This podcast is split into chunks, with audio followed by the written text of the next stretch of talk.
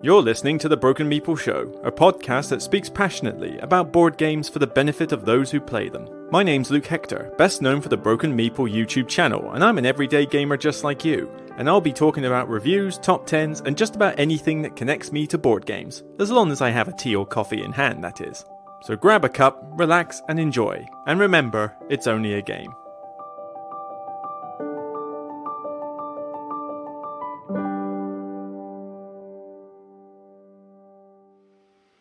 Hi, everybody, welcome to another episode of The Broken Meeple. This is what, episode 49 now, coming at you from a thundery, rainy day in the UK. Hopefully, we won't get any of that noise in the background.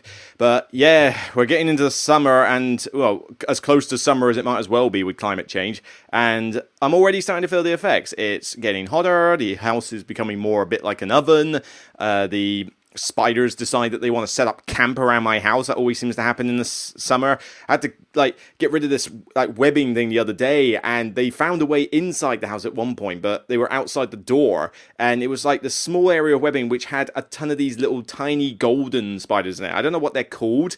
It's just basically like little miniature ones, and it's not that it freaks me out as much as seeing a big spider because I'm arachnophobic, but I'm sorry, seeing something like that is gross and horrible for someone like me to witness. So I had to basically tool myself up like a ghostbuster with my vacuum cleaner and you know a spray that i made out of cleaning fluid water and vinegar because apparently it's apparently so that white vinegar is uh, kind of a repellent for them so it's like all right fine. And basically go around in a massive spray so half the house stinks of vinegar and also like hoover a bunch of them up but it's time out of my day and it's basically like oh great it's now summer. I get to live in a horror story for the rest of the season. I hate summer. I hate summer. When's it going to be autumn? Autumn and winter for the win for me. I like the cooler climates. Generally, though, things have been pretty good on the channel. Things are relatively steady at the moment. I would, I'd like it to grow a little bit more, but you know, I've only put out so much content lately, and they've been mostly express reviews although very nice to see the top 10 worker placement games doing well 15,000 views although I'd still like it to be higher really. I mean especially for a very common topic like that. But saying that you know uh, it's 2 weeks old it's still doing well and as I say I'm more interested in the fact that it's got nearly 200 comments on it and 600 plus likes and yes 14 people who just want to see the world burn. But yeah, there. I'm just glad to see that that one's doing well. The reviews since have been fine. I've done a review on uh, Get On Board, which is actually a flipping right game I can actually put my stock behind, less than a thousand views for something that's made by Saashi. Um, the Caesar Express review, which was more of a negative review. Well, not negative, it was more just dull. I just didn't have anything to really say about it. It just kind of bored me. But that one's surprisingly doing a lot better than most of my Express reviews, which is kind of saying something, really. And then, of course, the, I wouldn't say controversial one, but the one which was certainly going against the buzz, my review of, the detailed review of Wonderland's War, which is doing well but I don't know. Detailed reviews take a long time to record and edit. They require a lot of effort. You don't just switch on the camera and talk with those ones like a lot of like a lot of them are. So the amount of effort that goes into them, I would need them to get higher than just a couple of thousand views. But as I say, you know, if views are in the thousands, I'm happy for the most part. You know, I mean, I'm very happy if I get that with an express review, but for a detail review, it needs to be higher to justify the effort. It makes me wonder if the detail format is working, but it, it depends on the review. If I scroll back down to a few of the um, ones I did earlier in the year, for example, uh, detail review of Now or Never, you know, that's over 5,000. Yes, that's taken since January, but at least it's doing all right. And then Ark Nova, which I think is on the other page. Uh, how well is Ark Nova doing? Ark Nova back in December, late December. 12,000. And yes, that's since mid December, so that's not saying much, but still, it's good. I mean, that's it's really good. You know, that's something I'm really happy to see. But yeah, I need I need a, to understand what the best to do with reviews. And certainly, one idea I've had, and I'd like to know your comments on this actually, see if you agree with me, chaps. But the concept of live reviews, I've touched upon this in the past, thinking, like, oh, should I, shouldn't I? I don't know if this would be worth it. But I want to distinguish myself from other creators because otherwise, as I say, there's creators are a dime a dozen now, and if you don't find a way to create a unique selling point, you will just fade into the background. So I was contemplating, well, I do the detail reviews, and that works for top 10s as well. And certainly top 10s are not going to change. I want top 10s to remain as that detail format, you know, the, the really good posh format, as well as doing the collaborations, which I know I've not done any collaborations lately. April was just really busy, but I'm in talks with Ninja Geek Games, Mark Monk. I'm in talks with Solo Playthroughs. I'm in talks with uh, Jonah from One Pit Wonder again to do some collaborations. They're just quite busy. I might not be able to get hold of them until mid June. So if there is a small creator out there who fancies being on the show and fancy, you know, wants to do something for May time, then by all means get in touch. You know, we, we could do a quick top 10. Failing that, I'm just going to have to do some live solo top 10s uh, to get some uh, live stream uh, content in the works. But, you know, get in chat, all right? But I wanted to idea the, the concept of live reviews because express reviews are just basically the equivalent of switch on the camera and talk for the most part. Although I still put editing stuff, I still put the movie clips in, and that's never going to change. You know, the movie clips are always a fun, distinguishing part of the channel, and it's just fun to illustrate the point with a bit of comedy. But you know, and if I can't write the best comedy in the world, then it's good that the comedy exists elsewhere. But with those again, express reviews still take time to record and edit. The detail reviews, as I mentioned, take a long time to record and edit and I've got a lot of games that I'm going to talk about soon in the next segment where I've acquired a ton that I need to get done. So I wanted to understand the concept of a live review. We keep it at say 15 minutes max. You know, these are 15 to 20 minutes absolute tops. I say if I can keep it a quarter of an hour, maybe. So I would basically say, right, at this time I'm going to talk live about a game for review purposes. StreamYard format, using slides rather than Board Game Geek, unless I need to find statistics, but mainly using slides so that the photos are already pre picked in advance, meaning that I don't have to constantly keep going through BGG hoping that there's a half decent photo to illustrate my point. But doing it live means that it's already edited on the system because StreamYard effectively gives me the video file and I and and it's already uploaded to YouTube. So yes, it won't have movie clips in it, which is a bit of a downer, but it would literally be a way for me to review a game, have it noticed, because if it's in the podcast episode, it's hidden away and people don't tend to see it's there. But it gets out in the public domain and it allows me to go through a lot more games. Because you, can you imagine? It takes me a good hour to record a detailed review. You know, at least an, at least about an hour. Because bearing in mind that's you know, as much as I ad lib everything, I still have to take breaks and cut and like, oh, this segment isn't going anywhere, re record. You know, there are certain times I have to do that. So that's an hour, okay? And then the editing time could take anywhere between three to four hours to edit a detailed review. So you're talking five five hours of time uh, and the upload as well. So you're talking five hours worth of time to do a detailed review from start to finish. It's hard to find that length of time, really, especially with like a day job and all the other reviews and content I got to do in a social life. So the idea of being able to do something for 15 minutes, and the format would basically be that I get on, and say hi to people, but mainly I just get on and talk rather than interact with the chat. I get on, I talk about the review, and I do it kind of like as an express review style. I'll have already pre- like bullet pointed the points I'm going to make in advance. I talk live, I talk and give my review of the game, but then what it allows me to do, because it's live, anybody who is watching, and I don't expect hundreds of people to be watching my 15 minute live review, I mean, that's not the idea of it, but it's more that if anybody is watching, they can ask questions about the game that I haven't covered in the review, and I can discuss that with them. So I could mention stuff on the aesthetics of a game and talk about some components and artwork, but then somebody might ask, all right, well, what's the insert like? And then I can tell them there live what it's like. So you're not just getting my thoughts on a game, you're also answering any questions I haven't covered. Because the danger of any review that anybody does is that you miss out critical points, and sometimes you do. So you know, there are some times where I've looked at a review and I've gone, "Oh yeah, I really should have mentioned that," but mm, it's a bit late now, and you can't just you, you can't just record another segment and just insert it into the fact after it's done. So a live review would help with that. So I'm contemplating the idea it would be unique, as far as I'm aware. Nobody else has done this. I mean, maybe some other channel out there has done the concept of a live review, but Dice Tower don't do live reviews. They oh, actually no no no no no tell a lie. The the four squares one are there four squares ones live. I'm not sure, but it doesn't really show that it's live, and they don't interact with the chat much on those. I, I don't know if those ones are live, but I'm not aware that a lot of other channels do a live review where they interact with the chat. So let me know your thoughts on that. If it sounds good, then I might do a few testers with a couple of Kienda projects that I've got. But yeah, we'll go into more detail on that later. Uh, the other other thing I want to touch up on is just it's a minor rant, but this kind of irritated me the other day. Now, with I reviewed a game. Well, I didn't review. Sorry, this isn't a review. I actually I'll get onto this a bit later because I'm going to talk about my experiences of playing the game. So why don't we, you know, worry about that later and move on to a next segment, okay? So what I've acquired different than what I've played. You know, we'll get onto that in a minute. But I just wanted to talk briefly about a lot of stuff that's turned up on my doorstep because. You know, deliveries are a bit like buses, really. You wait around for ages, none turn up, and then suddenly they all turn up at once. Well, that's kind of what's happened with a lot of deliveries I've had lately, both from review copies, both from things I've bought, and things from Kickstarter. Everything is just turning up. In fact, most of yesterday, it was meant to be a chill day, and I spent most of it just unboxing things and testing out a couple of solo modes. So, yeah, you know, there's only so much rest I get, really, doing what I do, but as I say, still good fun.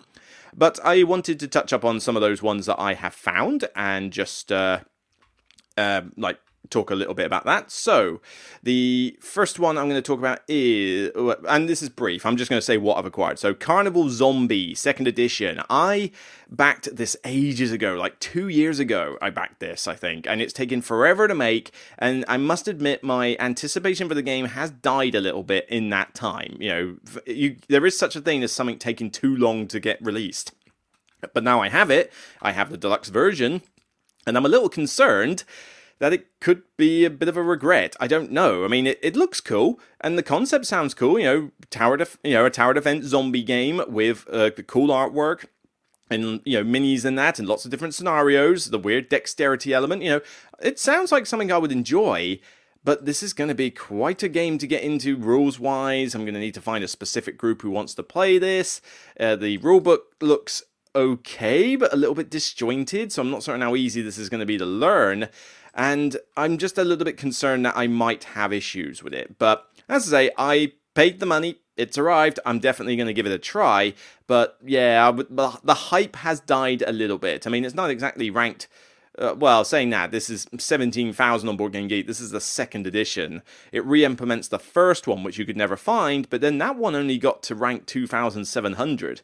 And this was something that got a Tom Vasel seal of excellence on the game. So here's hoping. I don't know. I mean, I'm hoping it's good because this sounds like something I should really like, but I hope it's not too much of a hassle to get to grips with. Uh, sticking with Kickstarter games, there was also Sniper Elite, the board game. Now, I have no knowledge of the Sniper Elite video games. I've not played any of them, okay? I just know that you can do some really cool bullet time sniper shots in it, which always looks cool. But this one I grabbed because on a late pledge so I've gambled on this one. I saw a Dice Tower playthrough and it looked pretty interesting. You know, having a one versus all again of the sniper trying to infiltrate these areas and with very cool looking maps that are detailed, different objectives. It all sounded pretty interesting. But what got my attention more was the fact that this was meant to be played in a shorter time compared to a lot of hidden movement games. Things like Fury of Dracula and Letters from Whitechapel, and even my current favourite Spectre Ops are quite long. They take a long time to do, and they're not short games by any means. So the idea that this one could be played in a in a shorter time frame and be soloable as well, with a David Turczi solo mode in it, is like okay. You know, I mean, he does overcomplicate some of the solo modes in it, but I thought, how complicated can you make a solo mode in this? And from what I've read of the rulebook, doesn't look that hard actually. So I'm keen to give this one a try, both multiplayer and solo, and hopefully it turns out to be a hit. You know, this was a it's a gamble, and I'm hoping it pays off because this could be a replacement for Spectre Ops if it turns out to be a lot shorter. Because what does it say? 40 to 70 minutes? Yeah, you tried playing a game of Spectre Ops in three quarters of an hour. That ain't happening. A bit of Campbell Yeah, so yeah, gambling got the deluxe version. They needed to spend more than five minutes thinking about how it would store in the main box because it doesn't store in the main box with the insert, and it's got some of the most wasteful packaging I've ever seen. I mean, this is literally the box you get for the Sniper Elite Deluxe upgrades, okay? It is literally a plain box with nothing in it, and people like One Pit Wonder would have a field day with this because this is already a fairly glossy box with, you know, that's taking time to do. This is what is in the box, okay? I've taken all the pieces out, but basically you had nine spaces for some minis, a little tray for some uh, poker chip style things that you pull out the bag, and a small tray down there for a bag or something. I think it was was it a bag or a couple of cards. I can't remember. That's literally it. This whole box had barely what like it had less components in this than Splendor, the game, and it came in a huge box. And another one, there's another box with it as well, and all of it I can fit in the base box if I take out the original insert of the base box. If they just made the box a little bit fatter, they could have made it so much easier to store this game. But no, they just don't think about these things, publishers, really.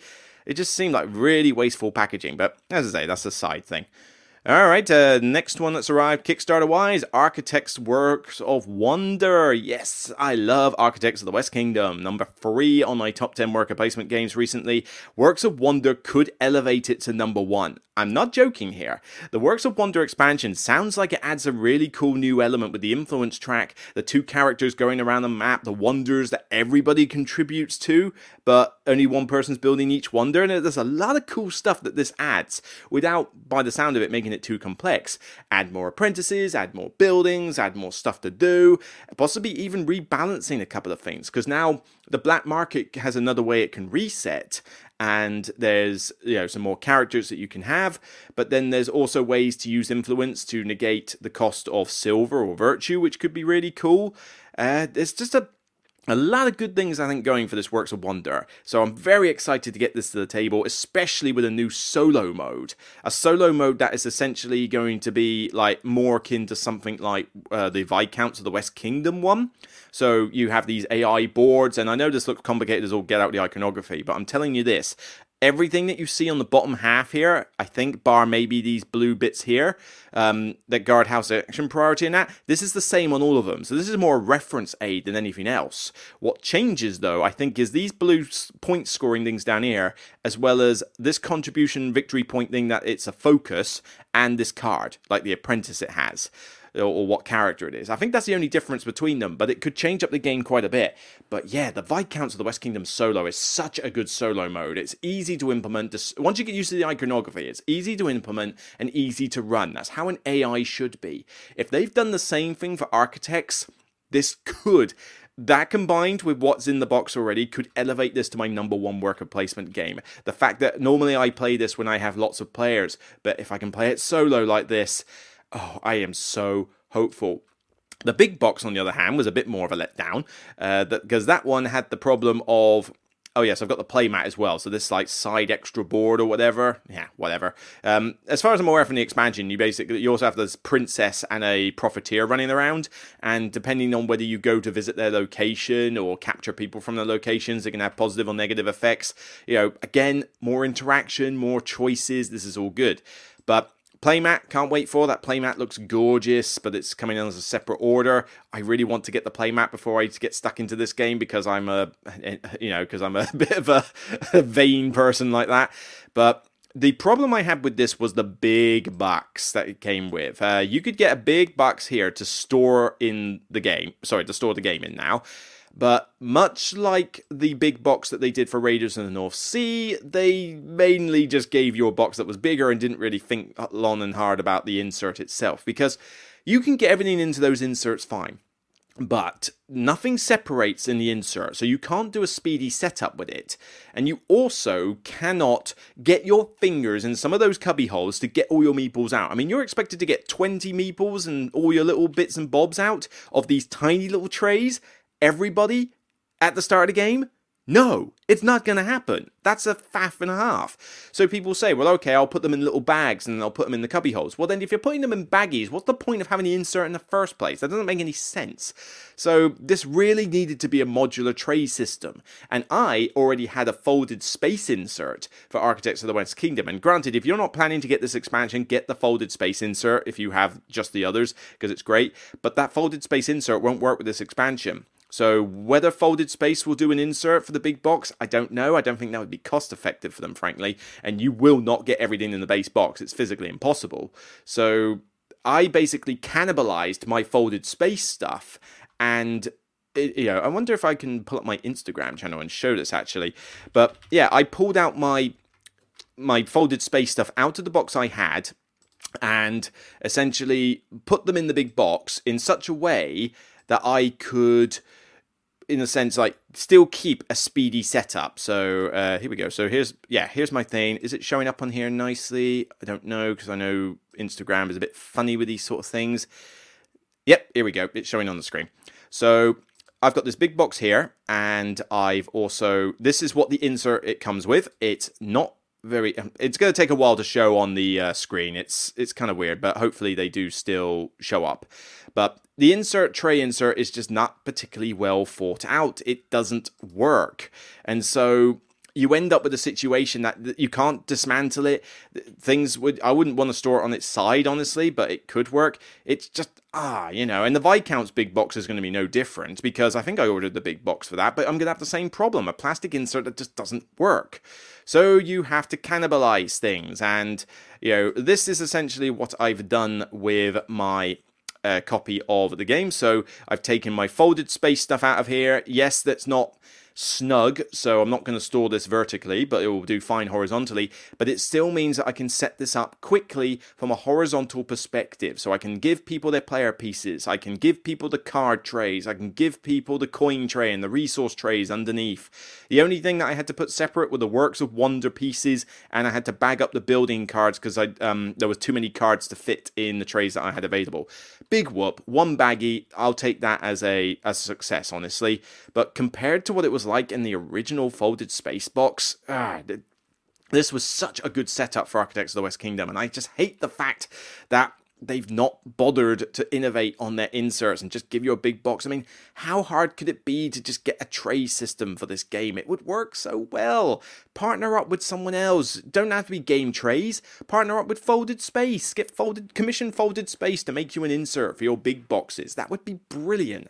Honestly, I think more publishers should um, coincide with them. I think that would be a good arrangement, but yeah, like I say, a bit of a shame on that, but at least it's in there, and at least I can now store everything in one box. So, you know, all's well that ends well, I guess. Okay, uh, let's see. Next thing that's I've acquired. Is there another? Oh yeah, Merchants of the Dark Road. Finally, that arrives. Seriously, people have had this for months now, since January. The UK has literally only just started shipping it we had major delays. I mean, hello, Brexit. hello, and a hundred reasons why that never worked. But finally, I now have a copy of the game, and it had one of the worst diagrams for how to store the game that I've ever seen. It literally shows you an exploded diagram of pieces, but then doesn't tell you where the pieces go. That is fail in my book. Serious fail. Now, the insert is fine. I hear a lot of people complain about the insert, but it holds everything in the trays and I can get out of the box, so I don't know where the major hatred for it is. Is it perfect? No, I think it could have been improved and it is a weird shape, but at the end of the day, I think that's the least of the problems. So, is the game good? I have no idea. Yet to play it. I mean, uh, my friend has it as well, so I'm hoping we can play this at some point in the next month or so. Uh, but I'm not planning to do a review on it because I'm kind of a bit late to the party, really. But I'll certainly post my thoughts. I'm keen to try this because it looks gorgeous, and Elf Creek tends to do very nice looking games, even on retail versions. I think the only thing I didn't upgrade in my copy was the coins because I thought $40 for a set of metal coins was a bit much on top of the price of the game. But everything else is deluxe, including the lanterns, which I swear I'm going to go goo gaga for every time I play the game. So they are pretty nice. But we're going to say. I hope it's good. I've seen mixed reviews. The Dice Tower 4 Squares review revealed some mixed opinions on the fact, so I'm a little bit concerned here. But who knows? Hopeful, hopeful, hopeful, hopeful. So, uh, what else is right? Uh, well, that's something for the Kickstarter stuff. So, we're done with Kickstarter. Let's move on to uh, a couple of games for review from Alley Cat Games. Uh, Dice Theme Park has arrived. Uh, I've already tested the solo mode in this, and it's actually pretty solid from David Digby. And I've already played this as a prototype. I previewed it last year. And so I've got a retail version of the game that I'm going to review. This is basically a sequel to Dice Hospital where you're running a theme park and the dice are the people who are coming to your park and you're trying to move them across your tile board in order to go to the attractions and operate them to get points and money. It's mechanical. The theme could have literally been anything really, although it does fit with the whole theme park thing. The idea that as the pips go down on the dice, the people are getting bored and leaving the park, that's fine. But that puzzle, the spatial puzzle, is very satisfying, especially with this card mechanic that you have, where you have six different members of staff. You play two each round, and you get the the number of the dice on the card represents your initiative value. So the initiative is whether you're going to go first in the round or not, and that's important. So you've got to base that with the other players. The money is what you get as base income, and then you get the special ability of the various characters that you can use. But then when the round is done, you pass those two cards to the player on your left, and you get two cards from the player on your right. Ginkgopolis has a similar mechanic, which is another underrated game in my opinion, and I love this mechanic. I want to see it in more games. Please, if anybody knows any other games that use that mechanic, let me know. I probably might even have one or two of them, I'm not entirely sure, but they're not coming to my mind at this point.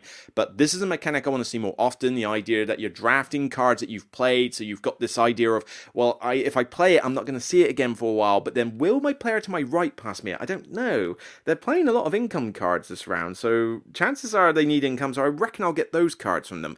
But then, what cards am I playing to the player on my left? If I give them this card, they could go through that combo again. I might want to hesitate on playing that but then I also want to go first. You know, it's just a great decision making process. So I'm keen to get this one played more in multiplayer in its full form because bear in mind I've only previewed it in a prototype form. So now that I've got the full game effectively without the mini expansions and deluxe upgrades, this is purely a retail box, which is a shame. I kind of wouldn't have minded that, but you know, doesn't matter. Retail box, I'm keen to give this one more plays. And on that front, we've also got the retail box of Eternal Palace. I previewed this and said it could potentially be a Kingsburg killer. So, will it stick to that? I don't have the deluxe version of this, so I'm not going to get this funky uh, model, which is a bit of a shame. But uh, I have a retail copy of the game, and I'm keen to get this played multiplayer and solo as well because I want to see if this actually does end up being a Kingsburg killer for me, because that would be a really good thing to showcase. But uh, I'm going to do express reviews on these. Uh, or, well, express reviews or live reviews if you think that the concept could work. All right, we'll come we'll come back to this, but they're not going to be detailed reviews because uh, Alley Cat have requested that I get this done before the UK Games Expo, and the UK Games Expo is literally in about 15 days' time or so on the same weekend as my brother's wedding. So you want me to play and review these games? Uh, they're going to be express reviews at most. There is no way I could get detailed reviews done in that time frame. But yeah, I'm keen to get this one played, so these could be two solid hits from Alley Cat games. We'll wait and see. Oh, God. Uh, this segment's been going on a long time. Uh, well, uh, that's kind of helpful actually, because honestly, the discussion topic is going to be relatively quick. But uh, two other review copies from uh, the uh, what we got here. Uh, yes, from Kiender. Kiender, as you know, uh, I still do stuff with Zatu, and we are going to do something actually. Zatu and I are planning something to. I want to do a video where I talk about why Catan is still a good, fun game because everybody likes to hate on Catan so much, and I still have Catan early editions on my shelf. But I want to do something with Zatu where I showcase off the fifth edition of Catan, so the refreshed versions, and explain what you get in base Catan, Seafarers, Cities and Knights, Traders and Barbarians. Maybe explorers and pirates, I don't know. That's kind of a separate thing, but we'll see. It depends what Zatu are willing to send me. And I just want to do a video explaining why I still think Catan holds up to this day. You know, so you know that's something we're thinking of doing in the future. And of course it will have a giveaway attached to it. So what we'll probably do is say that uh, if you watch and subscribe to the channel and obviously like and comment on the video you'll be able to request which one you want to win. So you can either win a copy of base Catan or if you've already got base Catan and you want one of the expansions you could request that that's the thing you win and Zatu will ship it out. So we'll see about that. But Kiender has sent me two uh, non not 2022 games. These are relatively older games. One is 2018, I think the other one's 2020. But they're interesting little quirky games, and I I'm interested to try these out. The first one here is First Contact, and First Contact is what I could consider to be a Codenames killer. That is already going to spark some interest for this game. But honestly, Codenames is fine but it it ends up being a very quiet game. It takes a while, and it just ends up being a waiting game of analysis paralysis. Now, First Contact is this game from Cosmodrome Games where basically aliens have landed and they're trying to communicate with the humans, and essentially both sides are trying to decipher the language of the aliens, and it's done in a codename style setup. You have these cards with you know, the pictures and the names on them. And what happens is that everybody's got a little chart behind a screen with symbology on it. And the symbology equates to a certain word, but it's in different layouts for different players. It's a team versus team, sort of. One alien and one human will win, but there could be multiple humans and, in part, multiple aliens, depending on the number of players. So the humans are sort of working together, but not. But then so are the aliens players. And what's happening is that the humans are basically describing certain like words on the table with the code name stuff uh, and then the aliens are trying to figure out all right well that symbol probably means this that symbol means that. It, it's hard for me to explain. I need to play the game more. But what the aliens can then do is on their dry erase pad, they can write down um, up to three symbols on the pad and try and communicate that they want a certain card in the middle to be offered to them. And based on what everybody knows about the language that's been interpreted so far, players secretly and simultaneously vote on which one they think it is they want offered. The idea is that the alien players are trying to get humans to offer their items to them with a codename style card that, as you can see on this picture, has the blue and the red and the, the one that you must never get offered, you know. So it's got some similarities to Codenames. But in the one play I played of this, there was already far more interaction. There was much more thematic immersion because the whole idea of deciphering an alien language actually makes sense. Not to mention, it raises a few cool jokes and references that you can make. The gameplay was relatively smooth. The there was definitely some thinkiness to it, and it generated a lot of banter and laughter and can be played with up to seven players. You know, so you can have different numbers on each side. This has the potential, as I said, to kill codenames. I am very interested in getting this one played, and definitely I'll be doing an express, or maybe this will be one of the first contenders for a live review of this game. So, very keen to get this played because I think most people have not heard of this. Uh, Tom Vasel mentioned it briefly once on one of his videos, and that's about it. And then also, they've given me a copy of something called Alice's Garden. I had never heard of this game before. Uh, tea is getting cold. Uh, never heard of this game before, and I thought, okay, everybody's going on the Alice craze at the moment. I mentioned Wonderland's War. We've had a couple of other Alice games, and now we've got Alice's Garden. It's like, seriously, did did it just become mainstream or something? Because everybody's now trying to plan Alice on everything. But fair enough. Let's go into it now. First of all, the cover looks gorgeous. That cover is beautiful. Look at that cover. That is just screaming color and you know a decent aesthetic. So already that caught my attention. It's a small box. But the other thing that caught my attention with this, which made me decide, you know what, I'd like to give this a try and review it, was these stats here. One to four players, okay, so it's got a little solo mode in it, maybe. 30 to 45 minutes. Weight 1.2. Now, the weight rating means nothing for me, but I got a basic showcase of the game from Fran, who runs uh, like Kienda, uh, like the UK thing, and it basically is a polyomino tile laying game where players choose uh, I forget the exact rules of it, but basically you've got these beautiful bags. I mean, look at it. You've got eight or so of these bags here with this cool logo on it and a shape of a piece. And basically, I think it's something like if a player chooses a piece chooses a particular bag to get a piece out of, and then several pieces come out of it, and then players take it in turns to draft one of those pieces. So other players are dictating what tiles are available, and you have to make do with it. But the symbology on these things, I mean, it's it's smallish. So if you're bad eyesight, this might prove to be a little bit of a problem. But it keeps it a small table presence. But you essentially are laying them on your board in this kind of red queen style fashion, you know, tile lane and the various pieces, the artwork and that score in different ways. So I, I, mean, there's not many pictures of this game, so there's only so much I can show. But you know, you've got the toadstools that score by having clusters. You've got the chess pieces that score by being in certain formations. You've got the roses that score in another way. Trees like to be spaced out. You know, they're, they're fairly simple scoring mechanisms, and they're all on the bottom of your board. But basically, yeah, you just keep going, try to fill up your board. Uh, you play so many rounds or so many turns, or maybe somebody's completed their board. I can't remember what the end game condition is, and then total up the points. This sounds like a nice, neat little game, you know, especially as it looks beautiful like this. But they were selling it for 15, 16 pound. And I think this will probably only be like a 20 pound game at tops. Wow! in a day and age where games are getting stupidly expensive, this reminded me of a game I actually taught at the convention last week, Forbidden Island. Okay, Forbidden Island from Gamewright. It staggers me how cheap that game is. That game is like £18, £15 or so. You can buy it dirt cheap. And when you look at the production quality of that game, I don't know how they make a profit on it, but that's how you make a game for cheap with good aesthetics. This is about the same price as Forbidden Island, and not only do you get these tiles, which granted it's relatively thin stock, it's not like they're going to bend in your hand, but you no, these are not thick, chunky tiles, but honestly, they don't need to be. But You've got the small board that's clear as day to use, but you've got all these bags, green felt bags with this custom logo on it.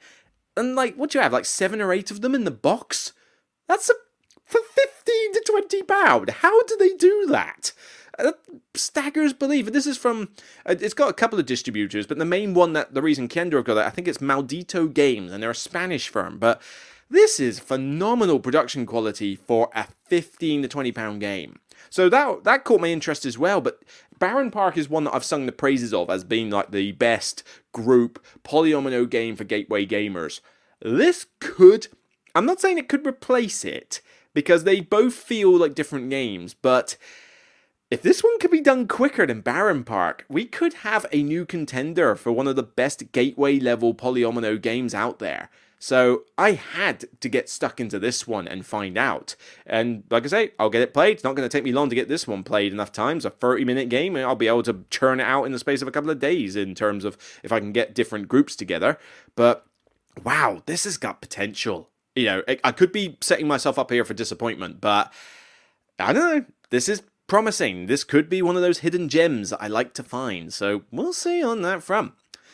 Right, uh, right, that's enough for acquisitions. As you can see, I've got a lot on my plate right now, and that's before we even think about the fact that I'm contemplating doing a detail review for Perseverance, which I've now given enough plays to do a detail review on, but uh, I can't do two videos for it because it would be too problematic. So it would have to be a detail review that skim uh, to keep it to a 20 minute or so length, I'm going to have to basically, it's detail, but I've got to cover two separate games with it.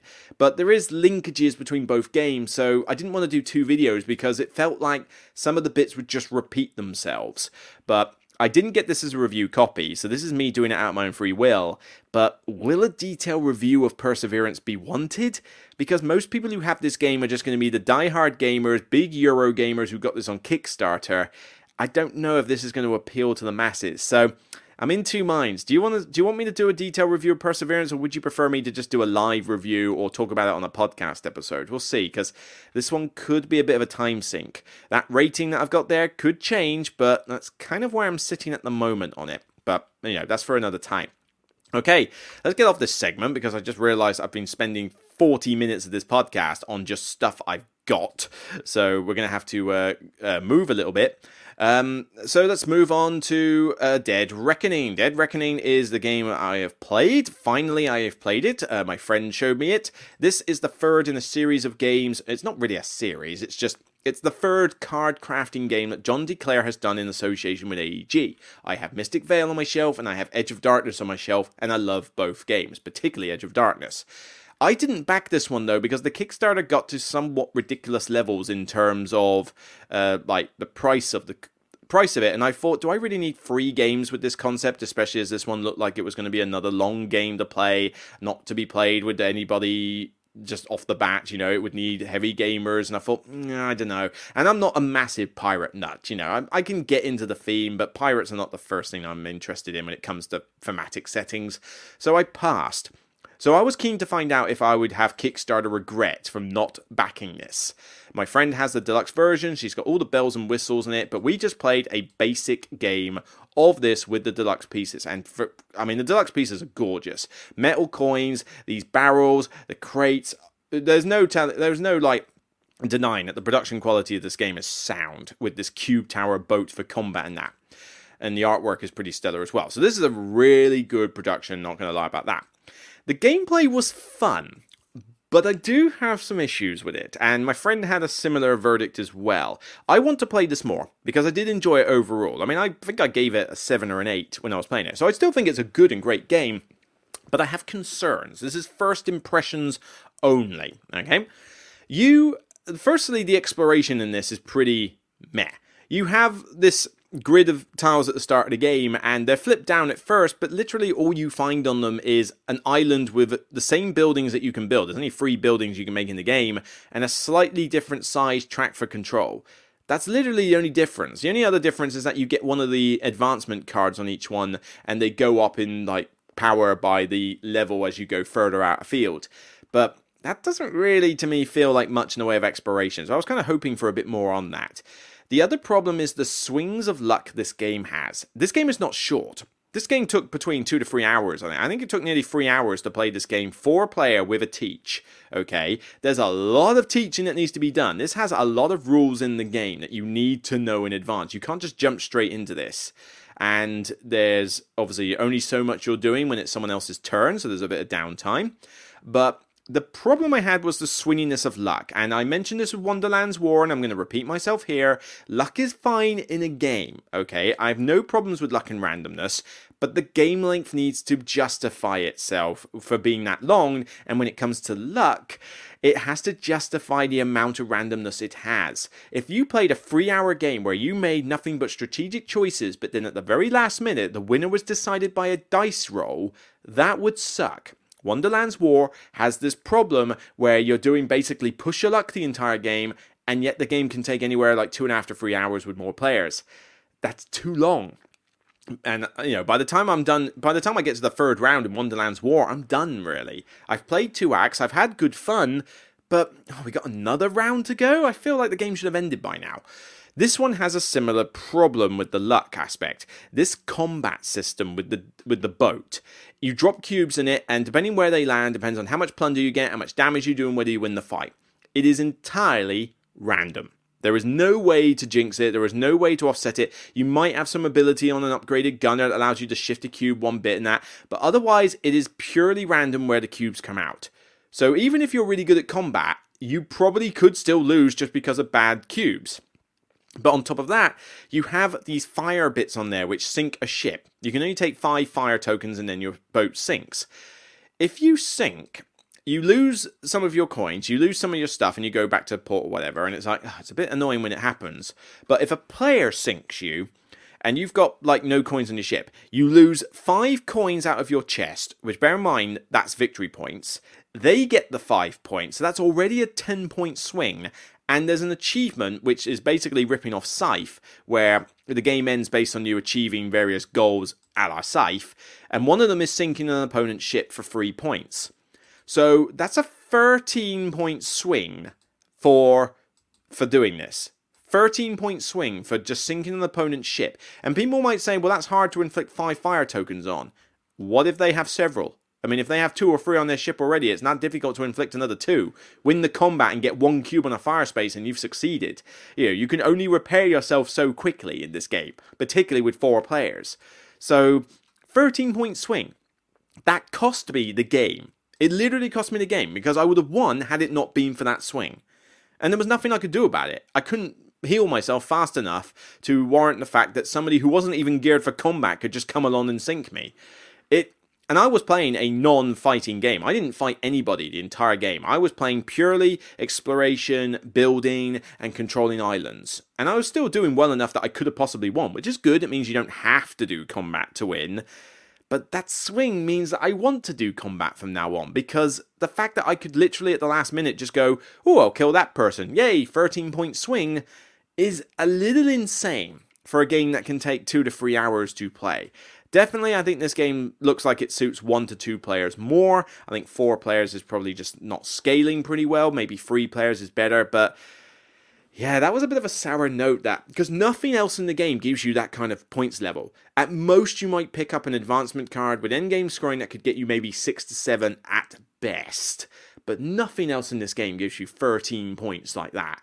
You know, controlling islands isn't that lucrative. I mean, you can get Five points at the end for controlling an island. Second place gets four. And all they have to do is put one cube down on there to say they're in second place. Whoopee. You know, it it that was a bit of a sour note. So I'm a little bit questionable about game balance, uh, uh the, the game length, but I want to try it some more. But I don't have regrets for not backing it. I think I prefer Edge of Darkness and Mystic Vale to this so far, but I want to try this some more. I'm up for playing it. I just have concerns, and I still think the card crafting in this is great fun. I love doing that. Upgrading your characters and getting more advances in them, I think is really, really good fun. So I want to play it more. Um, I think maybe eight. As I say it now, I think eight is maybe a little bit optimistic. So I'm going to pop this down to a seven rating. I think it's good, but I need to play it some more. So yeah, good, but I'm glad I didn't back it. I'm glad I didn't spend that money because I might have regretted it. Maybe this is really best as a solo game. I don't know, but it was a lot of money to spend on it.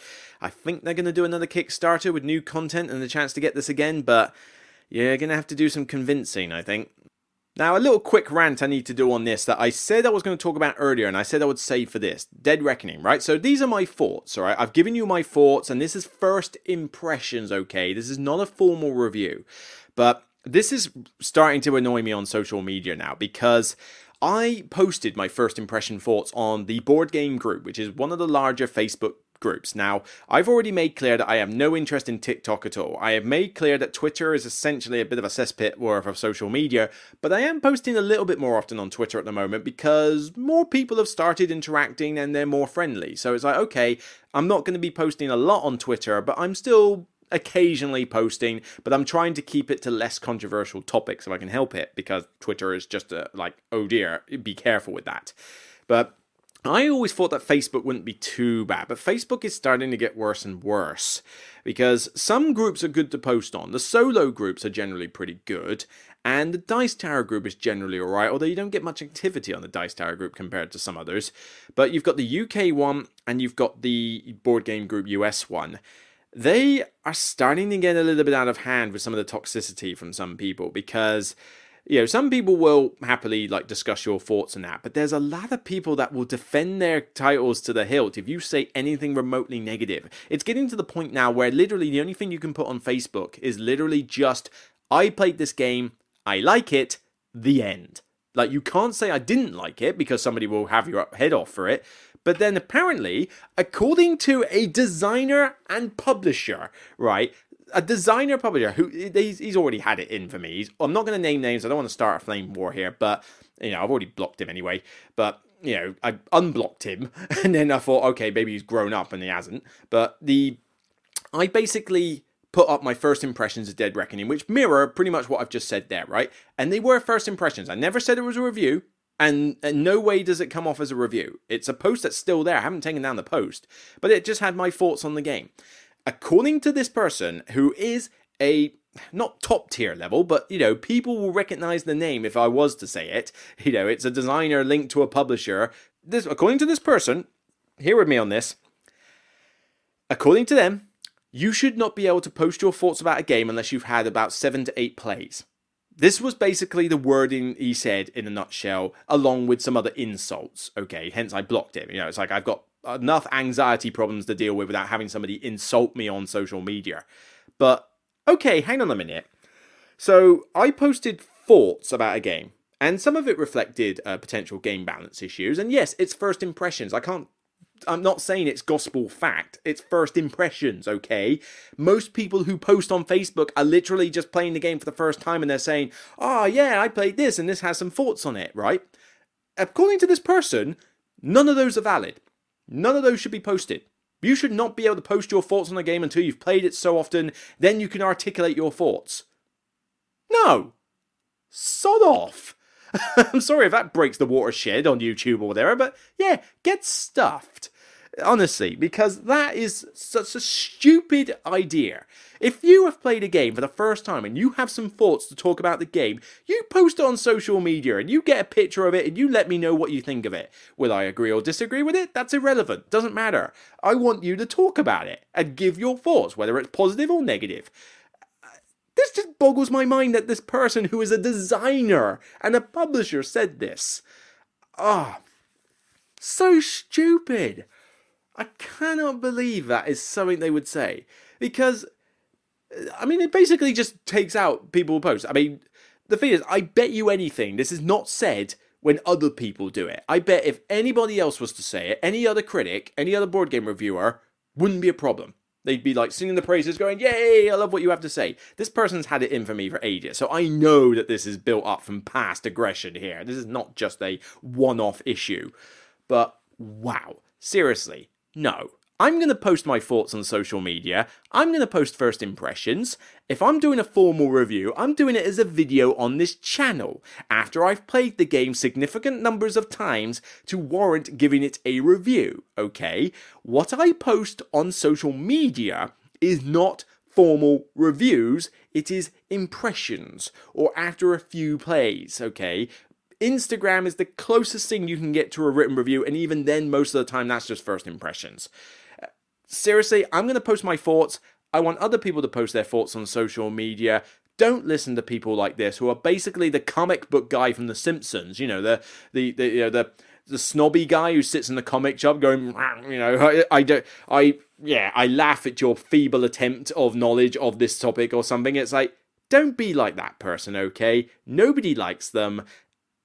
Just ah, oh, going to a rant, but had to say it. It drove me nuts to hear that, and I put my sort of venting out on Twitter, and I'm actually surprised that on Twitter of all places, people were actually really supportive.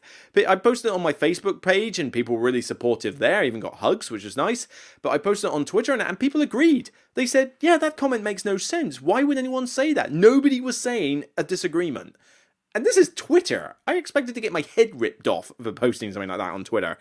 But yeah, like I said, I'm not naming names because I'm not starting a flame war here. But you know, that just really that wound me up a bit. And saying that Facebook is really getting to a point. I'm posting less on Facebook at the moment because the toxicity is still there, and ah.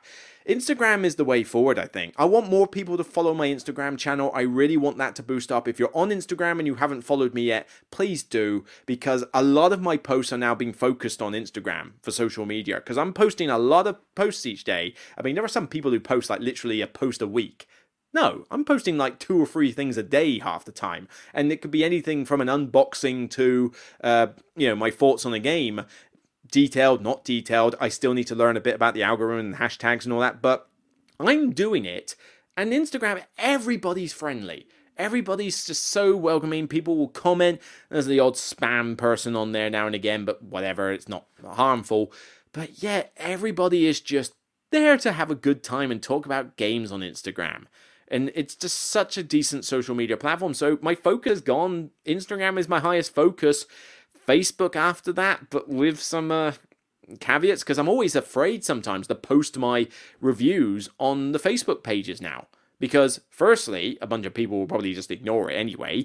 But secondly, I'm just afraid that I'll post a video there, somebody will watch it, and then start going all toxic about it. But then, can I even post my first thoughts now about a game without someone going toxic? I don't know. It, this is not how gamers should be, people. We should be better than this. This is the kind of thing that people should be doing videos about and getting worked up about, okay? This stuff's important. You know, because it doesn't just affect me, it doesn't just affect reviewers, it affects people, any just general gamers. If you're getting into games and you've played something for the first time and you post your thoughts on a group and then somebody attacks you for it, how are you going to feel? Is that going to make you want to progress with the board game hobby? No, it'll put you right off. So, yeah, people, grow up. So let's move on to some news then. Okay, uh, and I'm going to go and talk briefly about these news. So let's go into some basics. Uh, firstly, a thank you to uh, Artipia Games. This isn't really news. I just wanted to do a little shout out here, but Artipia Games are delayed trying to get their big box and nostalgia expansion out for the Pursuit of Happiness. It's a shame. I really want that big box. I played it twice at Baycon recently, and I really want that big box. You know, even more than the actual expansion. But they did an update, and bear in mind, I'm not a backer of this game. So I don't get these updates, okay? They're, I did some video content for them. Uh, go check out my videos where I talk about all the expansions, and they're going to send me these as you know, you know, as a request. But I'm not a backer, so I don't get these updates. But they put an update recently that my friends told me about, uh, literally only a few days ago, where they have watched my top 10 worker placement games video and they've linked it. Yeah, it's on their update. So uh, Pursuit of Happiness was on there. I can't remember where I put it, eight or nine or something. You know, it's in my top ten worker placement games for sure. And eight or nine might not sound much, but bear in mind there's a lot of worker placement games out there, and ones I really like. I could easily do an eleven or twenty of this, and they'd still be ten really great games. And I could probably do a top fifty worker placement games and still get really really good ones. So to be in my top ten is a pretty big deal. But yeah, they linked the card, they linked the video, and. Uh, uh, yeah, and did their thanks. So you know what, you know, thanks for sending that. It's nice when publishers go out of their way to do this because I didn't ask them to link this. They did this of their own accord. You know, there's a lot of publishers who won't even put one of my old reviews on their Kickstarter page when I've already reviewed the base game. It's like, seriously, I gave your base game a good review and you won't even bother to put it on your Kickstarter page. Oh, sorry, I'm not as popular as uh, Quackalope or Rahdo, but, you know, it's nice when a publisher just does it. So thanks very much. What makes me sad though is that the comments here are mostly talking about the fact that the box is going to be a shape that they're not as fan of, or the delays of getting it out. So, would have been nice if somebody had made a nice comment about this, but no, like I say, it's there. Thank you. I really appreciate it. Uh, they have all Days of Wonder have decided to do. I know the pictures on my thing do seem to be a little bit on the slow side with updating. So if they, there we go, that's better. Uh, but Days of Wonder have announced another Ticket to Ride small box, San Francisco, whatever, I guess. I mean, New York and Amsterdam I was met on. I have London. I do think this is a good idea for a series. You know, Ticket to Ride in 15 minutes went down very well at Bake at the convention uh, Comic Con I was teaching games at. The ability to play this with 15 minutes really appealed to a lot of players, and I have London for that purpose. But I don't need this to be a series where there's 10 of them because I don't think you need 10 of them.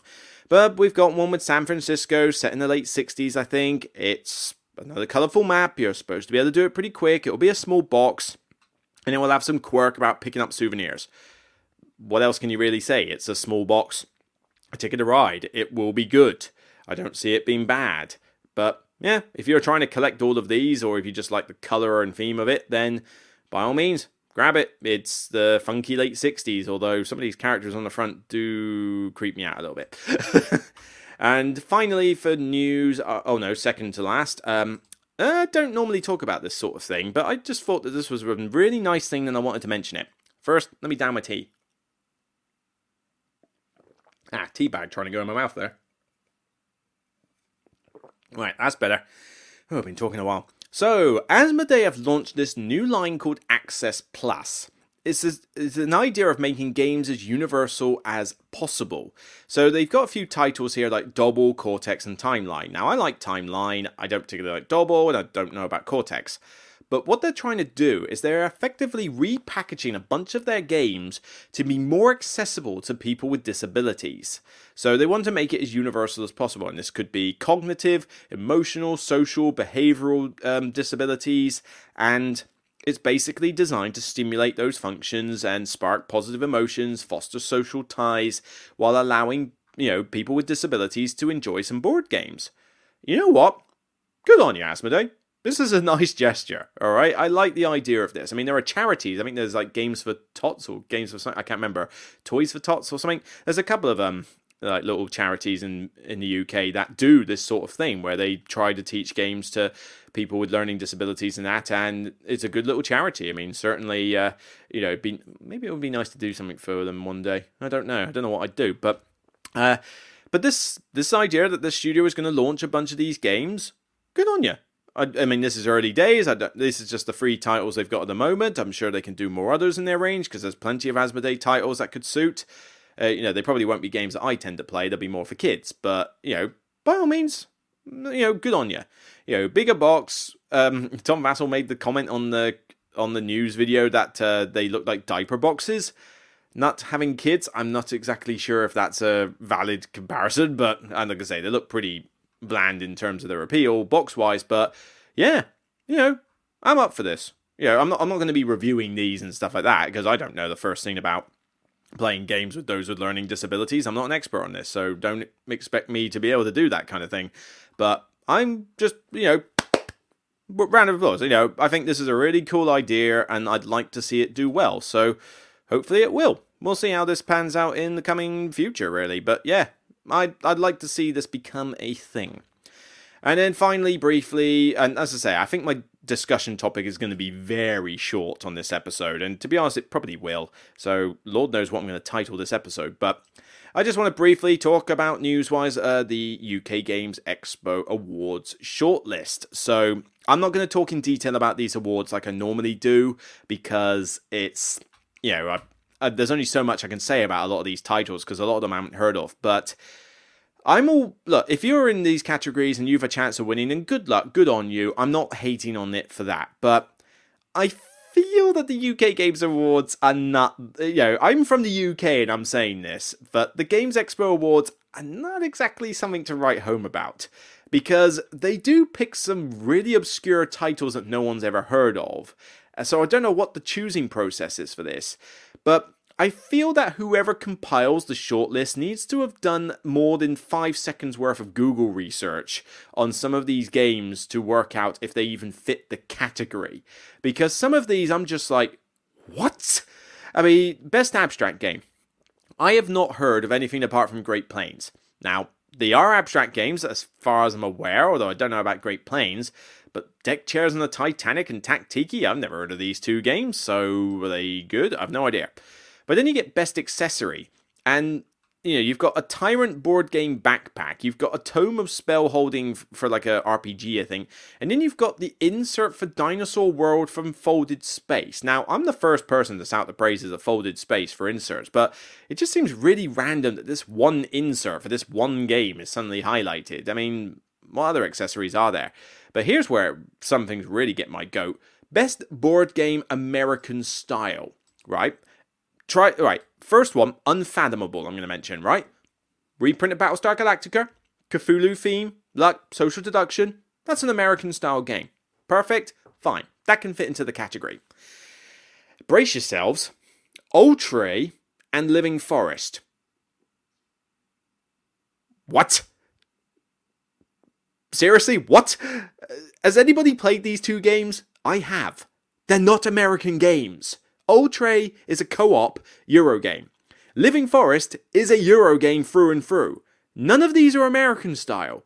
And granted, you could debate for ages about the distinction between Euro and American style, but I ain't got time for that now.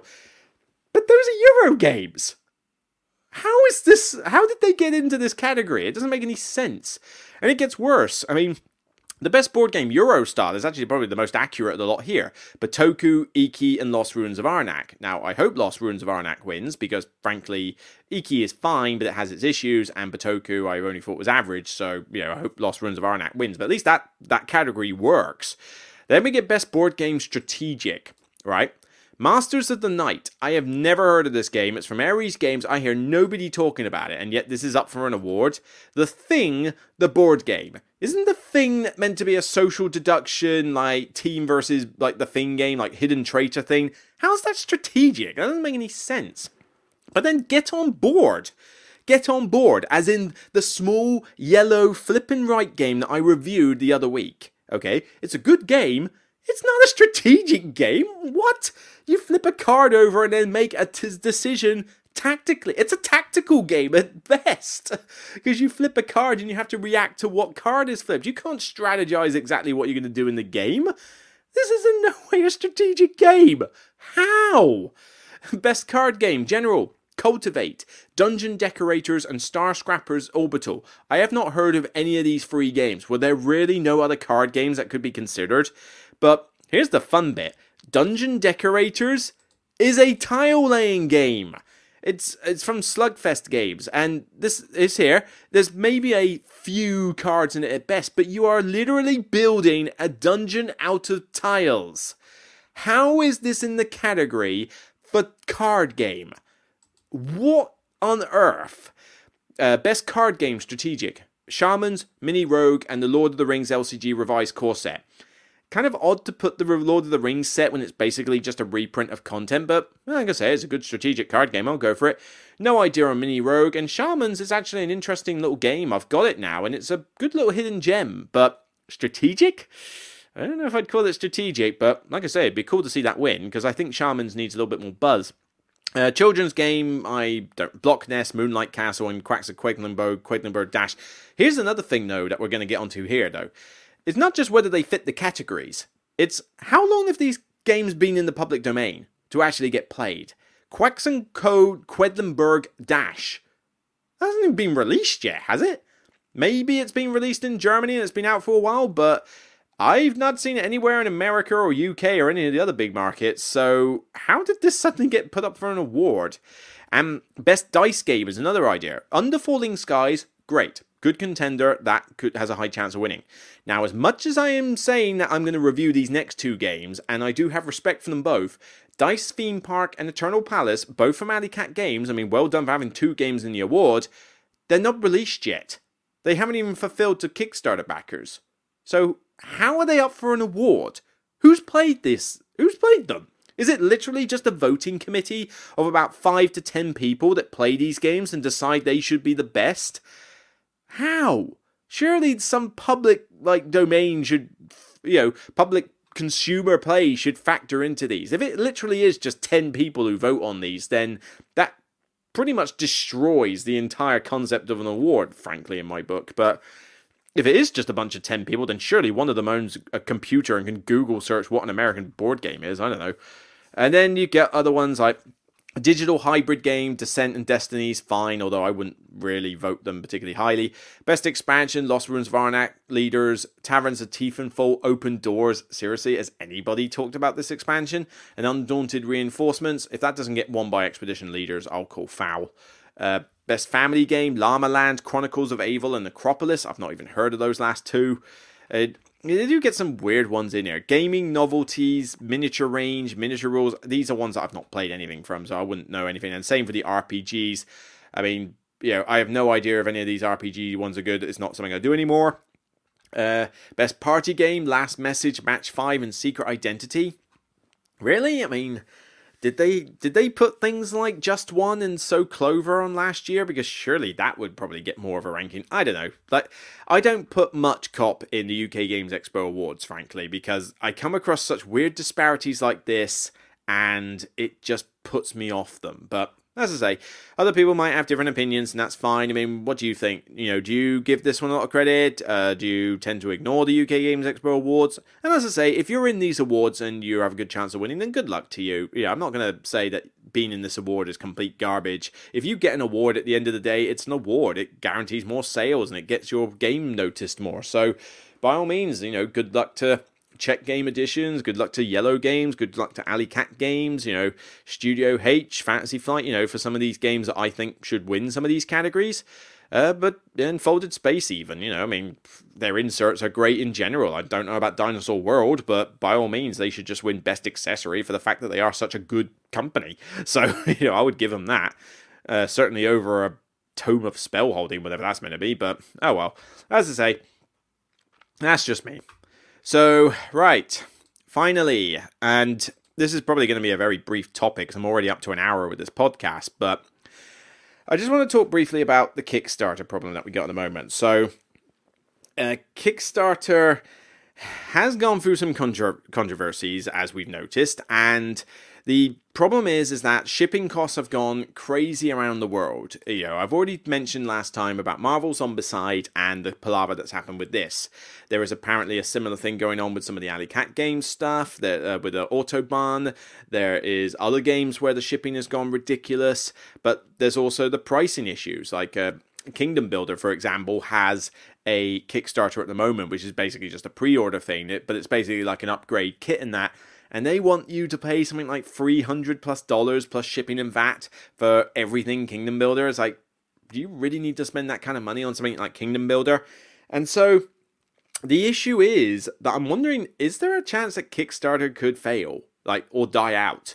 Now, I certainly don't think it could die out properly. Like, oh, nobody will ever use Kickstarter. Because GameFound will have a similar concept, and GameFound probably going to have similar problems to Kickstarter, really. So I'm kind of including both of them in this, even though I do think GameFound projects are better than Kickstarter projects by the platform.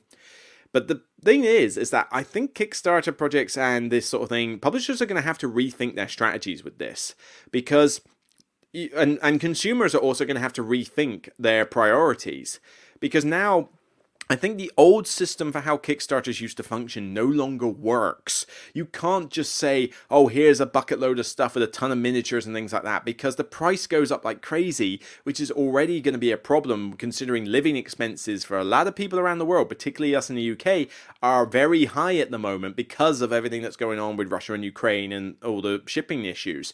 So people are being squeezed out of what money they have. On top of that, the games are getting more expensive as a result. So, do you need to spend that much money on some of these games? The shipping is now making like the whole idea of getting it in advance not particularly worth it for that cost. I mean, if you're spending $200 on a game and you've got to spend another $100 to ship it, was it really worth $300 in order to do that? I mean, I feel sorry for everybody in the Marvel Zombicide camp having to pay pretty much the cost of their pledge in shipping, because that's ridiculous. There is no way the game justifies that level of expense. And it, you know, that alone is already going to price a lot of people out. Pre orders, we're getting wise to the fact that people use it as a pre order system, and normally it would be like, well, okay, you can get some cool deluxe add ons. But not always. Not every single one does. Uh, Garphill Games do not put a lot of extra stuff in their Kickstarters. They basically say, look, you know, this is effectively a pre order. You can get metal coins if you want, but that's about it. Apart from that, what you see is what you get. And at the moment, you know, retail places are getting it quicker than the Kickstarter backers by a small amount. So the whole original concept, which was you could pre order it or back it and then you got it first before the retail people did, doesn't happen anymore. Rarely do you get that situation unless it's pretty much exclusively not going to be on retail. But there's a lot of occasions where you order something, the retailers get it first, and you have to wait more time to get what you thought was going to come earlier. So suddenly that advantage is out the window. People I think just need to rethink now. I think publishers need to take a new approach. You can't put these overly expensive Kickstarters up anymore. I mean, there's going to be a bunch of people that will fall for anything you do, and that's a shame, really. I mean, it's no different from sports gamers with EA and things like Madden and stuff like that. It's basically, and you know, there are people who will still get suckered by anything these days, but the I just don't think that you can do this kind of thing. You've got to start making more cost effective Kickstarters or consider not using it. You know, I mean, if you're a small publisher, indie publisher, and you really do need the funding, that's fine. But I think big publishers maybe need to start stepping away from Kickstarter and start just bringing stuff out on retail. You can bring out a retail and a deluxe version, fine but you kind of need to just do it that way because we don't want to pay all this extra shipping. Because if I just wait for it to come out on retail, I can get a game that's perfectly good. And I never say that you have to get the deluxe version in order to have the game and enjoy it, but you'll be able to get it just at the same time and you'll be able to spend a lot less on it because it's already gone through all the import stuff. So, you know, I mean, you pay extra shipping to get it on the Kickstarter project. That shipping probably isn't as high as if you just bought it from within your own home country. So suddenly you've just basically eroded any price advantage. For certainly for consumers, I recommend that the best thing you do on every Kickstarter project now, and I might even start doing this, is back it at one quid, one dollar. Back it at the basic level so that you don't like get any extras at that point. Wait for the project to finish, and then when the pledge manager goes out, you edit your pledge manager and see whether you still want the game at that point when the shipping is known. So what you effectively do is you save yourself the problem of getting stuck in the situation that the Marvel Zombicide crowd has. You can evaluate at the time the pledge manager comes out are you still that interested in the game? Yes or no? Is the price worth it? Yes or no? Then you can just edit your pledge and you get in. Because people don't do early bird offers anymore. So that's a thing of the past. So whether you back it at $1 and then up it later or get the high price first, makes no difference really at all to anybody. So I hope that publishers don't start doing early bird offers as a way of fear of missing out because that, that would be dirty. I, I would consider that dirty practice and it might put me off backing your project. But yeah, I think that's a good way for consumers to act in the future. But high shipping and the price of games and the pre order nonsense, I think, yeah, Kickstarter projects are gonna I don't think it's going to die out properly, but I think it could whittle down. There's got to be a limit. There's got to be a limit of tolerance for consumers. And the only way publishers will think twice about doing something one way is with the wallets. Yeah, because it's all about profit at the end of the day.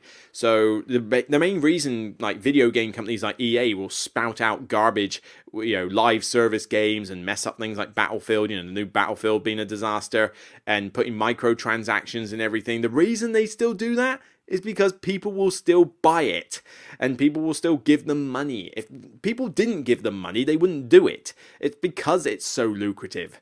So it's the same with publishers. If they know they're going to get a ton of money out of it, then they're going to do it. It's not like they're going to stop. You know, certainly Cool Mini or Not's not going to change their practices anytime soon, although given what happened with Marvel Zombicide, if they don't change their practices, I'd like to hope that people would start wising up a bit. So, yeah, I'm certainly going to think twice about most Kickstarters. I mean, granted, I've had a bunch of them arrive, but this was stuff in the last year. But I'm going to be looking at Kickstarter projects with a fine tooth comb now. In fact, there's one recently, uh, the the new Sleeping Gods one. I've got Sleeping Gods on my shelf, and I really like it. Okay, but the new one, Distant Skies, I didn't back it. No, I didn't back it. If I can get a review copy, I'm just going to get a review copy because the uh, I mean, a big comparison is the thing, the deluxe and retail versions. Is the deluxe edition really that different that you had to spend extra money on it? Likelihood probably not. The upgraded version of Distant Skies, I think you can get metal coins, which, to be fair, the coins in uh, Red Raven games not usually a big highlight. And maybe there's a little bit of extra content, like the weird sort of side scenario. But again, do you have the time to play it after this content? You know, I can only play that like once or twice through and then I'm kind of done because there's no way I can physically play it that often. And the same's going to be for all these big campaign games. So I decided not to back it.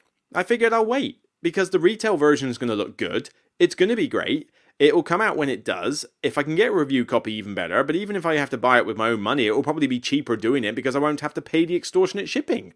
So why not just wait? And yeah, I've got some stuff arriving. I mean, Tindaya I backed earlier, and I did bottle and buy Deep Rock Galactic. I originally wasn't going to because of how much it cost, but group pledge came up. It was $20, $30 cheaper to get on the group pledge, and it's Deep Rock Galactic. I've played 400 hours now into that game. I'm playing it more at the moment because of the Season 2 stuff and all the new weapons that I want to collect and try out, but I still love that game of course I'm going to buy the board game of it. I mean, that's an indulge. That is a self-indulgent purchase. I know that for a fact. But other ones I've done. I mean, I did that. Uh, what was it called? Uh, Life or Earth? I think it was called Earth, the tiny little card game that had all the pretty scenery on it. But that was a cheap Kickstarter. I mean, cheap Kickstarters I'll still probably go for if they don't cost that much money. But big ones, I mean, I've got Perseverance over there, right? I backed that on Kickstarter. Cost a fair amount, and I've played it and I do like it overall, but I'm having Kickstarter regrets about buying it, and I feel like I didn't need to get the deluxe version. I mean, yes, you know, it's all great to have dinosaur miniatures, but it's not like the standees suck.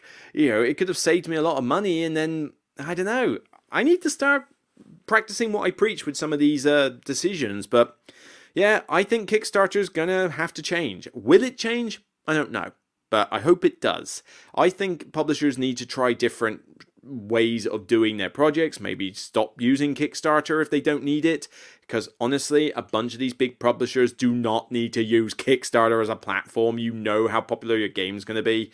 Uh, but you, you know, indie publishers use it fine, people are going to have to start thinking about their shipping hubs and they're going to have to be more upfront with the costs. You know, they can't just say, oh, shipping will be calculated later or something. It's like, no, you need to know well and truly what the costs are going to be in advance because people are going to start wising up. They're going to be less keen to, hopefully, less keen to splash out all this money at you. You got to change your tactics. And consumers, you need to consider your priorities. That's all I'm saying. So, yeah, it's not going to die. I don't think it can die, but I do think it could go through a radical change in years to come, and I'd be interested to see how that works. So, yeah, just a brief little discussion on that topic. I'd be interested to know your thoughts. By all means, let me know in the comments. So, yeah, one hour and 12 minutes. I'm going to wrap up there. Thank you so much for listening, everybody. Remember, by all means, check out the description for the code and referral link for kiender.co.uk if you want to save yourself some money on your first purchase of games, as well as, you know, help the channel by getting me more review copies and stuff to put out content for. Let me know your thoughts on the live review idea. Could this work? Would you watch it? Or would, even if you watched it after the fact, you don't have to come watch it live, but would you watch a StreamYard review where I interact with some chat and ask questions about a game I'm reviewing. Let me know your thoughts. I'd be interested to know. Um, uh, what else is there? Uh, by all means, check out some of the other videos on the channel. Uh, be patient. You know, more collaborations will happen, but if you're a small creator or if you want to do a collaboration video at some point in May, then my diary is relatively free on coming weekends, so by all means get in touch. I would certainly like to get another collaboration top 10 done at some point. Um, which reminds me, I need to think of some top 10 topics. I should uh, really ask the Patreons for some uh, help on that.